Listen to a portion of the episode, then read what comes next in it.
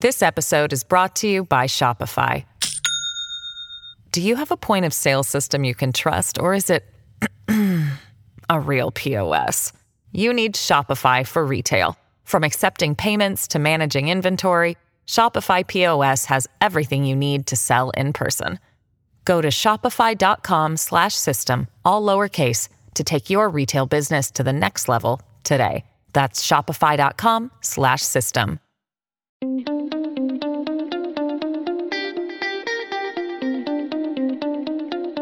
Hi, everyone, and welcome to the Secularism channel on the New Books Network. I'm Benjamin Rossi, the co host of the channel.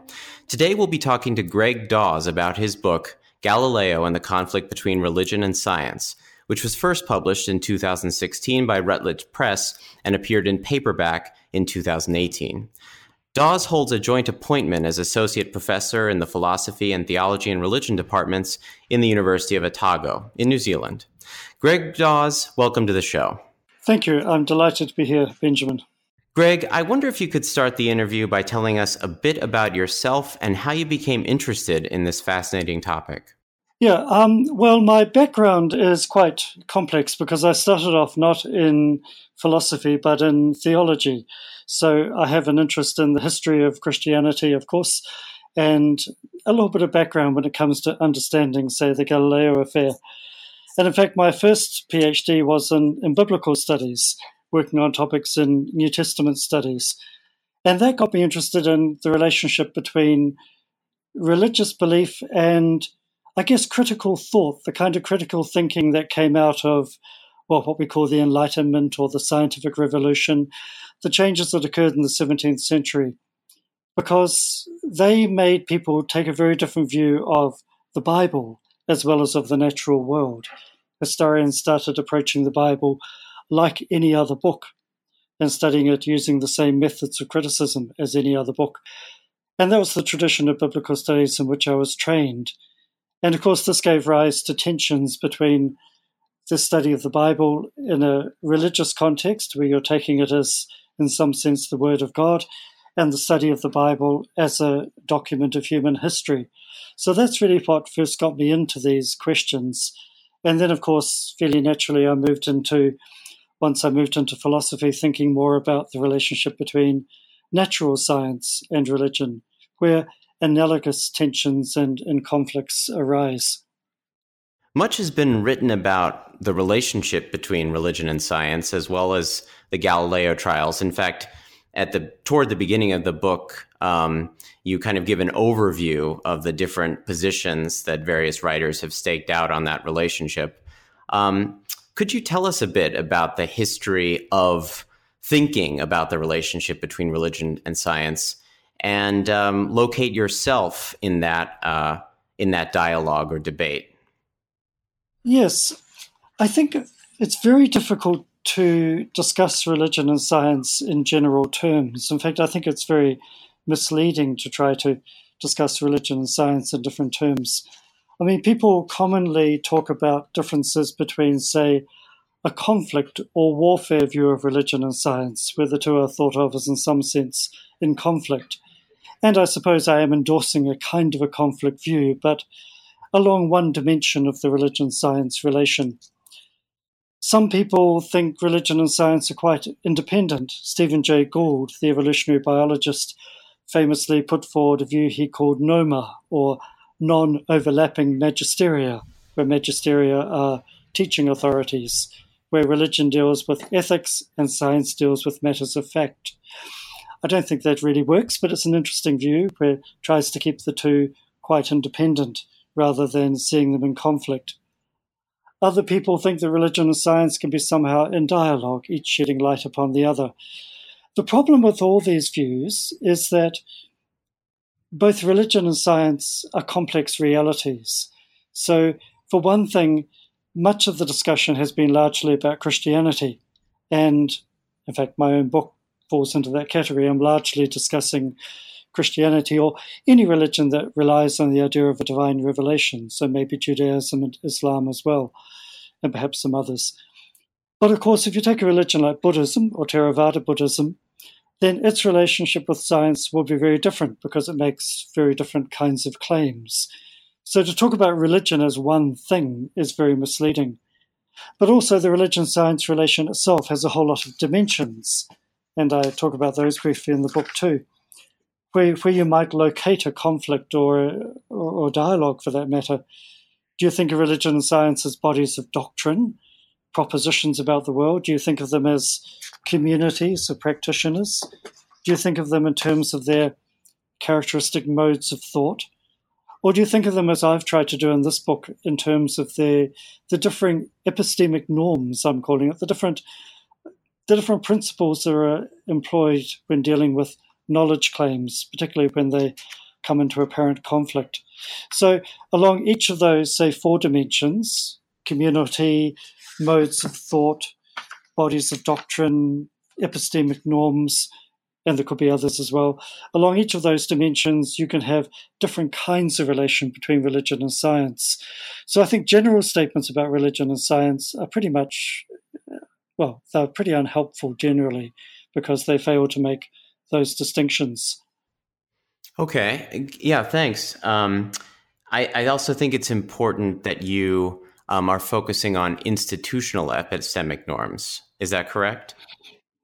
Yes. Yes, I am, because it seems to me that, well, philosophers of science have become very conscious in recent decades of the communal dimension of, of science, that science works very well because it's a collective enterprise. It's not so much that individuals sitting down using particular techniques have a privileged access to the world, it's that within a community of scientists, claims are checked and double checked and tested and so on but that's a collective endeavor.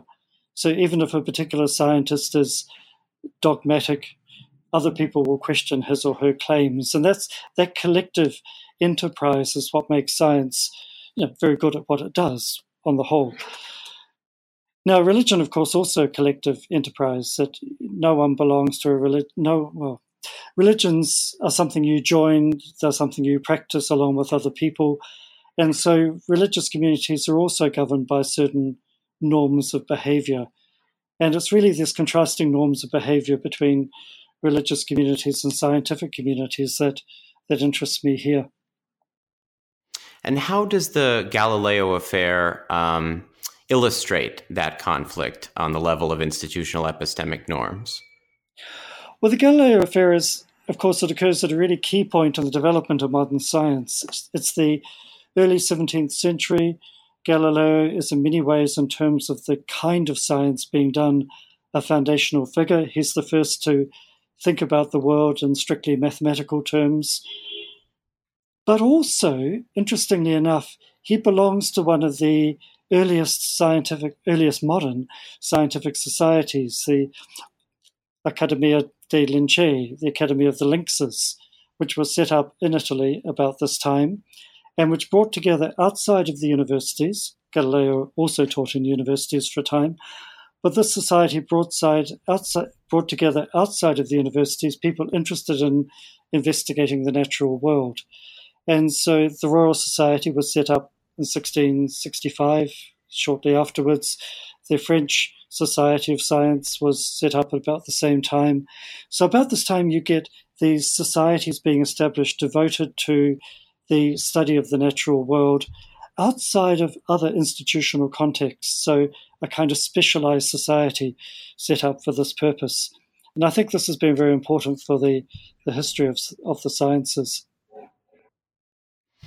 Okay, interesting. Yeah. Um, you argue that the Galileo controversy, or at least this this is how I interpreted the argument, and correct me if I'm wrong, that it revolved around disagreement over both the scope of biblical authority and how apparent conflicts between science and scripture should be resolved. Um, could you tell us a little more about your view on this? Yes. Now, the first issue on the scope of biblical authority was clearly a very important one because Cardinal Bellarmine, who was head of the Inquisition at the time of Galileo's first encounter with the church, Cardinal Bellarmine had a rather strict view of the authority of Scripture. He recognized that not everything that Scripture happens to talk about is essential for salvation.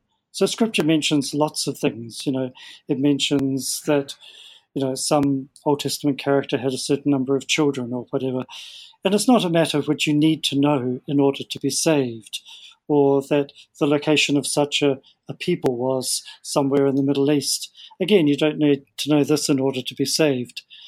On the other hand, Cardinal Bellarmine held that although not all these matters were necessary for salvation, by the very fact that Scripture asserts them, they must be believed because Scripture is authored by the Holy Spirit, authored ultimately by God Himself. So Bellarmine had this very expansive view of biblical authority, whereby actually anything the Bible says has to be taken as as essential, you know, as a matter of belief. It's a matter you must accept, even if you didn't need to accept it in order to be saved. Galileo takes the first step along the path that leads to Stephen Jay Gould's independence principle. Galileo, at least at times, seems to be suggesting that, well, there are matters which are important for salvation. Clearly, we need to believe those. But there are other matters Scripture asserts, like matters to do with astronomy, which it really doesn't matter. And in these matters, we're free to, to question biblical authority. Now, Galileo doesn't quite come out and say this, but he comes very close to saying it. And this is a view which the, um, the Inquisition, of course, found quite unacceptable. So that's the first thing the scope of authority. What matters fall within the scope of what one needs to believe if you are a, if you accept the authority of the Bible. Then the other matter, of course, is the question of what you do when there are apparent conflicts. And I'm saying apparent conflicts because, of course, if you are a believer, the conflicts can be only apparent because, to use a metaphor very popular at this period in the Middle Ages, God has written two books. He's written the book of Scripture and he's written the book of nature. And since both have God as their author, they can't ultimately contradict each other. So any conflict must be apparent. But the question then is when do you give priority to Scripture and what it seems to be saying? And when do you give priority to science and if you give priority to science, how do you deal with the apparent conflict with scripture? So that's the issue of just how do you manage these conflicts? And that's a very old discussion that goes right back to St. Augustine in the fifth century. And some of it revolves around this idea of giving certain demonstrations of scientific claims or deductive proofs, I suppose, of, of scientific claims. Could you tell? I mean, and what interested me was that you write that Galileo actually hoped to be able to give a certain demonstration of his of um, the Copernican claims, um, which is something that, of, of course, modern science has uh, an ambition modern science has rejected. Yes, now this again makes Galileo a very pivotal figure in the in the history because, in many ways, what Galileo says about science is very traditional. It's very Aristotelian in a sense, although he doesn't like Aristotelians. But the Aristotelian ideal of science was a deductive science where you started with premises nobody could reasonably question.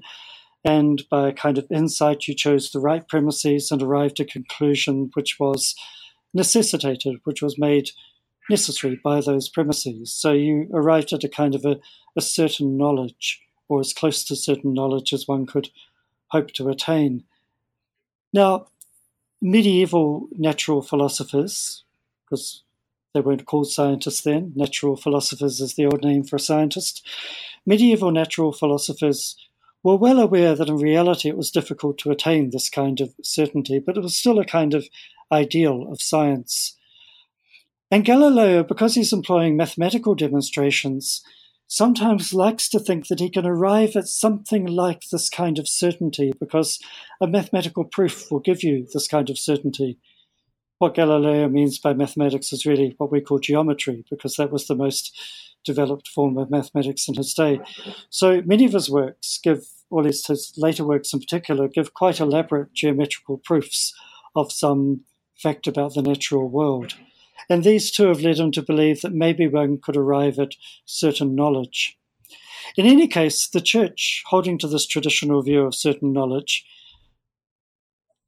had long said, since about the time of St. Augustine, that, look, if you had some fact about the world which you could prove beyond reasonable doubt, and it apparently conflicted with what Scripture said, then you need to reinterpret Scripture. You can't take what Scripture says at face value.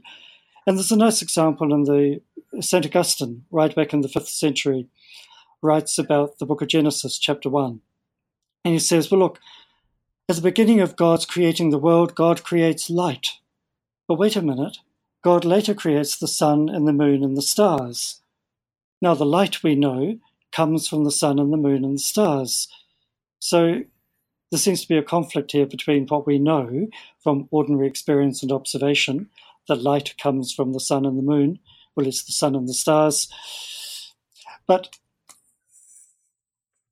but here we have scripture saying that God created light before he created the sun and the stars. So there's an apparent conflict or a difficulty. And Augustine reinterprets the word light in the opening verses of Genesis so that it can mean, for example, a kind of spiritual illumination, not quite light in its literal sense. And that, that's a very typical move. You come across a clear conflict, you're quite certain about what the science says or what ordinary observation of the world will tell you, and therefore you need to reinterpret scripture. There's nothing very radical about that. The problem Galileo had was that he couldn't produce a knockdown proof of the Copernican theory. He wished he could. He aimed to do so, but in the end he couldn't. Now, many of us today would say, well, that's fine, because most we can hope for is highly probable knowledge in science. But of course, on the church's principles, highly probable knowledge wasn't enough.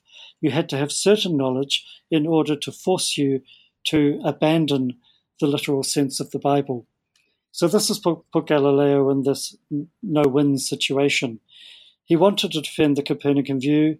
He realized he couldn't produce knockdown proof, but without knockdown proof, he couldn't insist, as it were, that the church ought to reinterpret Scripture on its own principles. This episode is brought to you by Shopify. Do you have a point of sale system you can trust, or is it a real POS? You need Shopify for retail. From accepting payments to managing inventory, Shopify POS has everything you need to sell in person. Go to shopify.com/system all lowercase to take your retail business to the next level today. That's shopify.com slash system. And I believe that you actually argue that um, the Catholic Church, as well as other Christian denominations, still hone substantially to that principle, even up to the present day. I think it's in a in a, a section you call "Has anything changed?" Yes, this was slightly provocative, but I did do a. I looked carefully at what the Second Vatican Council had said in 1965 about about the interpretation of Scripture, and it seemed to me that the even the Second Vatican Council in 1965, which is a great reforming council of modern Catholicism, even that hadn't actually broken with this principle, that it's still lurking there in the background. And so now, in practice, of course, and this may be why when I think it was in 1996, Pope John Paul II endorsed evolutionary theory in a famous speech he gave to the Pontifical Academy of Science in Rome. When John Paul II talked about Darwinian evolutionary theory, he made the point of saying that it's no longer simply a theory, by which I think he was trying to say that it's now got to the point where, if not certain, it's certain enough that we ought to reinterpret scripture, even though scripture might seem to contradict it. So that was a very interesting move. I think the Pope there was trying to suggest we can accept Darwin's story, at least about the evolution of the human body, because there are qualifications there. But we can accept Darwin's story, at least about the evolution of the human body, even though it appears to contradict scripture. But he was doing it without abandoning those those old principles. Right. So, having explained uh, or kind of articulated the principles and shown how they are used in the Galileo controversy, you then set out to kind of to explain or explain why the the church or Christian Christianity in general, or maybe the monotheistic religions, um, uh, accept these kinds of principles. And I think your your main claim here is that um, religion, traditional religion, let's say, um, is epistemologically dualist, and this explains its peculiar institutional attitude uh, to knowledge. Um, could you explain what you mean by that? Yes, yes, I can. This is something that really only occurred to me in quite recent times as I was doing research for this for this book. But that a key point here is the relationship between faith and reason. Now, there is a long tradition within Christianity. I suspect you have parallel traditions within at least Judaism and Islam, and maybe elsewhere, but certainly within Christianity, there's a long tradition of regarding religious faith as an independent source of knowledge. That somehow you know this because it is revealed by God, and you know this independently of any reasons that you might offer in support of it. Now, this is a very tricky position to hold for reasons we might come back to. But if you do hold this view that what you know by faith, you know independently of the exercise of our ordinary reasoning powers, then you have got a kind of epistemological dualism, to use an ugly phrase. You've got a dualism about the sources of knowledge. You have ordinary human reason, of which, of course, science is simply a particular and developed form, and you have what you know by the act of faith, by grasping a divine revelation by faith. And so that makes for yeah, this view of two sources of knowledge. This, of course, sets up the possibility of a conflict because if you've got two sources of knowledge, they may end up saying conflicting things. And that's why a conflict is always possible while you have this, this epistemological dualism, this idea that faith is a source of knowledge independent of reason. Yes, and you're you're very clear that um, there have been many thinkers who have actually um, held the traditional claims um, about uh, the traditional faith claims, belief in God, and so forth. But um, you you want to say that these thinkers um, diverged in critical ways from the traditional religious dualism, epistemological dualism, and I'm thinking here in particular of someone like John Locke um, who makes an interesting appearance in your book. Could you could you say a little more about John Locke and and the tradition that he represents? Yes. Now Locke, I think, is is wonderful. Um, I mean, Locke, you'd expect he's a very important philosopher, whatever. But in the um, fourth section of, of his of his big work on human understanding, Locke has a discussion of of faith and reason, and it's very very interesting because he presents initially the traditional view that faith is what we know by a kind of knowledge by testimony. We know something on the testimony of God. We know it because God has revealed it. And of course, if we had such knowledge, it would be the most certain form of knowledge because God can neither deceive nor be deceived.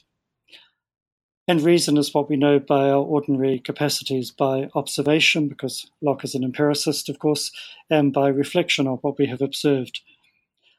Now, Locke then goes on to say, however, that we need reason to believe that something is a divine revelation and that we have understood it correctly.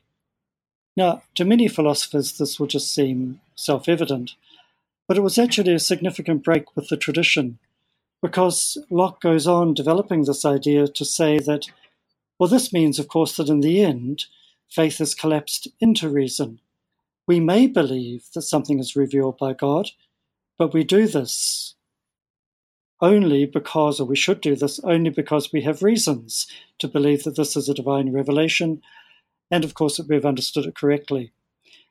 And in a way, Locke bases his famous works on, on religious toleration on this principle, because although Locke is quite convinced that we have demonstrative proof there is a God, for better or for worse, he recognizes that other claims about what God has revealed are never going to reach certainty because they're always backed up by probabilistic reasoning. And for that reason, we should be we, should be tolerant of, of differences in, in this respect. So, this is a very important break with the tradition, the kind of collapse of faith into reason, which occurs in the work of, of John Locke.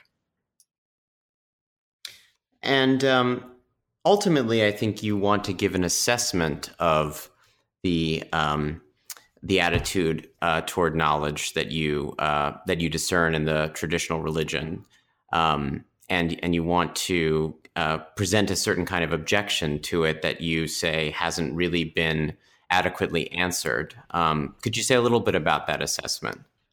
Well, it seems to me that that the problem faced by the problem outlined by Locke is still a very, very significant one. That what's the alternative to the Locke route to the route that Locke takes? Um, the route he takes is to say, look, we can we can produce arguments in support of the authority of the Bible, for example. And Locke thinks one can. He thinks that it's reasonable to believe in Christianity. There are reasons to accept the Christian revelation.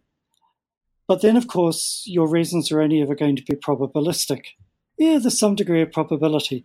We see this famously in the work of someone like Richard Swinburne, the philosopher of religion, who produces probabilistic arguments in support not just of the existence of God, but of the of the um, authority of of the Christian revelation. Okay, that's fine. If you want to go that route, you can go that route. You can produce more or less persuasive arguments, but you're not going to have the kind of certainty that many religious people seem to, to long for. If you go, so the only alternative is to somehow try to bootstrap the act of faith, to pull itself up by its own bootstraps, as it were, to make it what people call self authenticating, and we see this in the work of another philosopher of religion like William Lane Craig, who, although he produces apologetic arguments in defense of the Christian faith, when he's writing for his fellow Christians, he makes it very clear that, as he puts it, we know Christianity is true not because of any arguments we can produce in its support, but because of what he calls the self authenticating witness of the Holy Spirit in our hearts. Now, this seems to me to be a, a very difficult position to hold because it just looks fatally question begging. Who, how do you know this is the Holy Spirit who's assuring you of this? How do you know your sense of certainty isn't the result of factors which are quite other than divine? So, this just looks like thumping the table rather than offering an argument, to be honest. And actually, this is what Locke says as well. Locke speaks very critically of those whom he calls enthusiasts. Enthusiasm, interestingly, was a 17th century term quite close in its connotations to what we would describe as fundamentalism. People who claimed to be in a position of divine revelation but couldn't give a reasoned account of why they held these things to be true. So I think the alternative is is really just a kind of table thumping, dogmatic, question begging assertion. And that seems to me to be unworthy of a philosopher. So, having laid out your view about the conflict at the level of institutional epistemic norms between uh, science, broadly speaking, and religion, um, you consider two objections to your thesis, right? The first one is that um, roughly religious faith is not unique in accepting propositions uncritically and without evidence. Um, and here you you talk a lot about uh, uh, the notion of a hinge belief. Um, could you say more about this idea? Yes. Now, this is a, a big topic, of course, and a, and a very difficult one because the idea of a hinge belief comes from the work of, of Wittgenstein and some of his followers who make the point that, look, our ordinary knowledge of the world occurs against the background of taken for granted beliefs. So each morning when I get up, I don't think about whether I have reason to believe that the floor is going to support my feet. When I walk out the door, I don't worry about whether I have reason to believe that the ground is not going to open up and swallow me. I assume that the world is more than five minutes old. It is possible that the world was created five minutes ago, complete with false memories and fossils in the ground. But actually, this is not an idea anyone takes seriously. So there are things we all take for granted as the sort of unacknowledged, uncriticized background for all our beliefs. And I think that's true. I think, however, this is very different from the religious act of faith. For one thing, hinge beliefs tend to be the sort of beliefs that we need to have in order to function at all. So the belief that other people have minds, for example, it may be that other people are all zombies that only appear to have an inner life, they don't have an inner life at, at all. It may be that I am the only person who has a mind. But actually, if we took this belief seriously, we'd probably go crazy. So there are beliefs that we take for granted because, in a sense, there doesn't seem to be any alternative. There are other hinge beliefs that we actually do criticize at times. I mean, a lot of philosophy has consisted in in asking asking these questions which other people think are crazy. You know, is there an external world, as it were? Is there a world outside of my sense perceptions? Or if that's a bad question, why is it a bad question? So it seems to me that that the idea of a hinge belief or the idea of a belief that we take for granted, it's true that there are many beliefs we take for granted in everyday life. It is true that some of them we probably can't question without without abandoning the whole enterprise of thinking. We must hold to some principles of rational thought in order to think rationally. And any defense we provide of those principles is likely to employ them, so there's an inevitable circularity there all of this is true, but I think when people try and draw parallels between this and a freely chosen religious faith, the parallels just seem to me to be to be false. So I think the idea that somehow religious faith is just another species of hinge belief doesn't quite work because it has some very different characteristics. The second objection that you consider um, is that science itself uh, functions as a kind of religion. Um, could you tell us about that objection and how you respond to it? Yes, well, of course, this is this raises some very interesting questions in the in the philosophy and sociology of science. In a way, you can think of it as going back to the work of Thomas Kuhn in his famous book on scientific revolutions, Kuhn famously or notoriously argues that the shift from one paradigm, from one way of looking at the world, such as Ptolemaic astronomy, to another paradigm, another way of looking at the world, like Ptolemaic, like Copernican astronomy, is kind of like a conversion experience. And it's not so much that there are rational considerations which lead you to hold the second view, it's that you have the sort of sudden flash of insight and you simply convert from one to the other. Now, I think many philosophers of science would argue that Kuhn badly overstates the case, that there were good reasons to hold the Copernican view, even in uh, 1543 when it was proposed. But nonetheless, that sort of set the cat among the pigeons by suggesting that aspects of scientific belief were akin to, to religious belief. Paul um, Feyerabend, of course, took a very radical view of this, even suggesting at one point that you know, parents should be able to withdraw their children from science lessons in school if they're allowed to withdraw their children from religion classes because science is akin to another religion. Well, again, this was Feyerabend being delightfully provocative, but I think, I think overstating the case. Um, nonetheless, of course, it's true that the scientific community can exhibit behavior which is not very different from that of a religious community scientists can hold certain beliefs to be to be sacred and almost sacred or sacred in the sense of unquestionable and react very badly when people question them. I think of the reaction to oh, the book by Thomas Nagel, which questioned aspects of evolutionary theory as, it is customarily interpreted quite recently that elicited some very strong reactions from the scientific community as though some sacred belief were being challenged. Now, on the other hand, I think I would want to say that if scientists can sometimes act like an intolerant church, and undoubtedly the scientific community can. This actually runs contrary to the norms of science.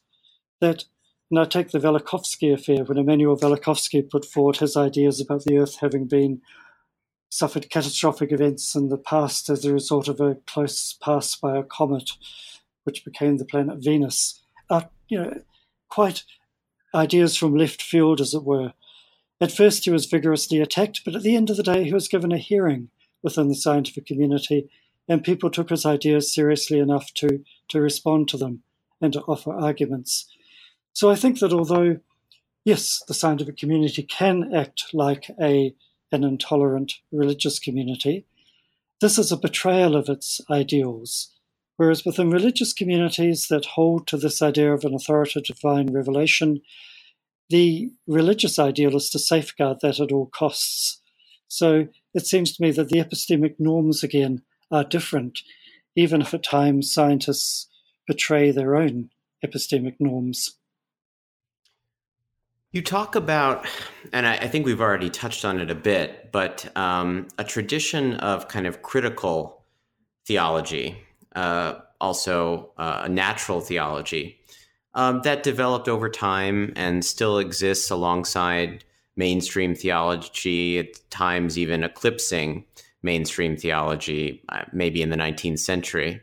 Um, given your basic thesis about the irreconcilable epistemological stances of religion and science or religion and reason, how do you account for this critical tradition? I think it's always been the case that people who hold to, we see this in the work of Thomas Aquinas in the 13th century, people who hold to religious beliefs by faith, who have made this commitment in faith, which provides them, they believe, with a, certainty, a certainty about what God has revealed. If they're thoughtful people, they'll also want to put forward arguments, both to reassure themselves that their commitment is not counter to reason, but also to help persuade others. And hence the famous arguments for the existence of God, the tradition of, excuse me, of natural theology, which is what we can know about God, leaving aside divine revelation. That's what natural theology is about. So William Paley, famously in the 19th century, was one of the great writers in natural theology, wrote about the complexity of the natural world and how this provided arguments from design for the existence of God. Actually, Charles Darwin loved Paley's work, apparently. He described it as the only worthwhile thing he'd ever read at, at Cambridge when he was there at Cambridge University, because Paley provides a great detail about the about living things and their complexity, the very thing that Darwin was to offer a non-religious explanation of. Even Richard Dawkins kind of likes Paley because he says at one point, Richard Dawkins says, how Paley would have loved the electron microscope because it would have given him yet more apparent evidence for the existence of a God. But of course, Dawkins goes on to say that Darwin's theory has now offered a, a non religious explanation of these phenomena. So, yeah, the, the tradition of natural theology is an interesting one, but I think what philosophers need to appreciate, perhaps more than many do, is that it's sometimes window dressing. It's sometimes, and William Lane Craig, to his credit, makes this quite clear. It's sometimes not. It's not what's actually doing the work here. What's actually doing the work here is the idea of faith as an independent source of knowledge, offering you a certainty that that reason could never provide. Yeah, and I, I think I, would like to go back uh, for a moment and and talk about a little bit about your uh, discussion of the nature of faith because I found that quite interesting. Could you could you say what um, what your view about faith is, or the well, I would say it's not your view, but the view you're kind trying to reconstruct. Well, the view I'm trying to reconstruct, it's it's the view that faith can be thought of as an act of acceptance, that you are you are accepting a certain set of propositions. Now, faith involves a lot more than propositional knowledge. You can think of faith having an affective dimension. There's a dimension of an experienced relationship with the divine. That's clearly very important. You can think of faith having as a, a communal and ritual dimension. It has many dimensions. But if you focus on the kind of cognitive dimension of faith, faith, it seems to me, does involve a kind of propositional attitude. You're accepting certain propositions and you're accepting them as divinely revealed. What's interesting is that on this traditional view, you're accepting them as divinely revealed on the authority of God. You accept what God has revealed because God has revealed it. But in order to make sense of this, you seem to end up in a kind of tight circularity. How do you know God has revealed it? Because God has told me that God has revealed it. But this doesn't seem to be getting us anywhere. I remember coming across this idea very early in my study of theology and thinking, nah, no, this doesn't work. It clearly doesn't work, and just ignored it. And it was only quite, quite recent years that I came to realize that actually this was an important part of the theological tradition in which I had studied, which, because it had seemed so implausible or so untenable, I tended to set aside. So, one of the things I've done in the book is to try and set out this idea more clearly in order to understand it. Well, Greg, um, we've taken up a lot of your time, but before we go, uh, could you tell us a little bit about what you're working on now? Yes, well, I'm happy to say that I was asked some months ago to write a small book. It's quite small, smaller than this one, uh, for a series published by Cambridge University Press, the Cambridge Elements series on religion and science. And I'm planning to call it Science and Religion Beyond Ethnocentrism, because one of my concerns has been that although what I've been talking about I think is perfectly reasonable and defensible, it does apply only to one religion and to one type of science. So, one of the things I've tried to do in this new book, or I'm trying to do, is to look at how science and knowledge of the natural world have been related across different cultures, different kinds of cultures, in different periods of human history. So, for example, if you look at small scale societies, what we used to call tribal societies, many of which were very successful, they survived and flourished, hunter gatherer societies flourished for long periods of time. And these people often had very detailed, very elaborate knowledge of the natural world. It wasn't science, and it was knowledge often tied up with mythic beliefs about the origins of things. So it's a kind of knowledge in which science and religion are, are intertwined in interesting ways, but quite different from the way in which we think of as science and religion. So how do how does what we might think of as religion and knowledge of the natural world inter, how do these relate to one another in small scale, say, hunter gatherer societies? So, I'm reading a lot of anthropology to understand that. But also in a place like ancient China. Ancient China developed what I'm going to call an integral cosmology, in which descriptive, explanatory, moral, and ethical, even aesthetic concerns are all bound up together. So, the cosmology of ancient China, with principles like yin and yang and the qi underlying all things, the substance underlying all things, and the five elements which explain change and interpret change in the natural world. This elaborate cosmology that underlies, for example, traditional Chinese medicine is a very different way of thinking about the relationship of, offers a very different way of thinking about the relationship of science and religion. What role does heaven, for example, Tian, play in Chinese cosmology? It's kind of a divine principle, but it's not quite. So it seems to me that once we broaden our intellectual horizons and our cultural horizons, we see that the way in which science and religion have interacted in the context I've been writing about in the Galileo book is only one of many. And a broader view of human history and culture will give us different ways in which knowledge of the natural world and what's thought to be knowledge of the divine have been seen as connecting with one another. So it's a broader picture that I'm very interested in exploring at the present time. That sounds fascinating. Well, Greg, thanks so much for coming on the show. It's been a pleasure, and I hope it's been of interest. I, these are certainly great questions to explore, and thank you very much for the opportunity.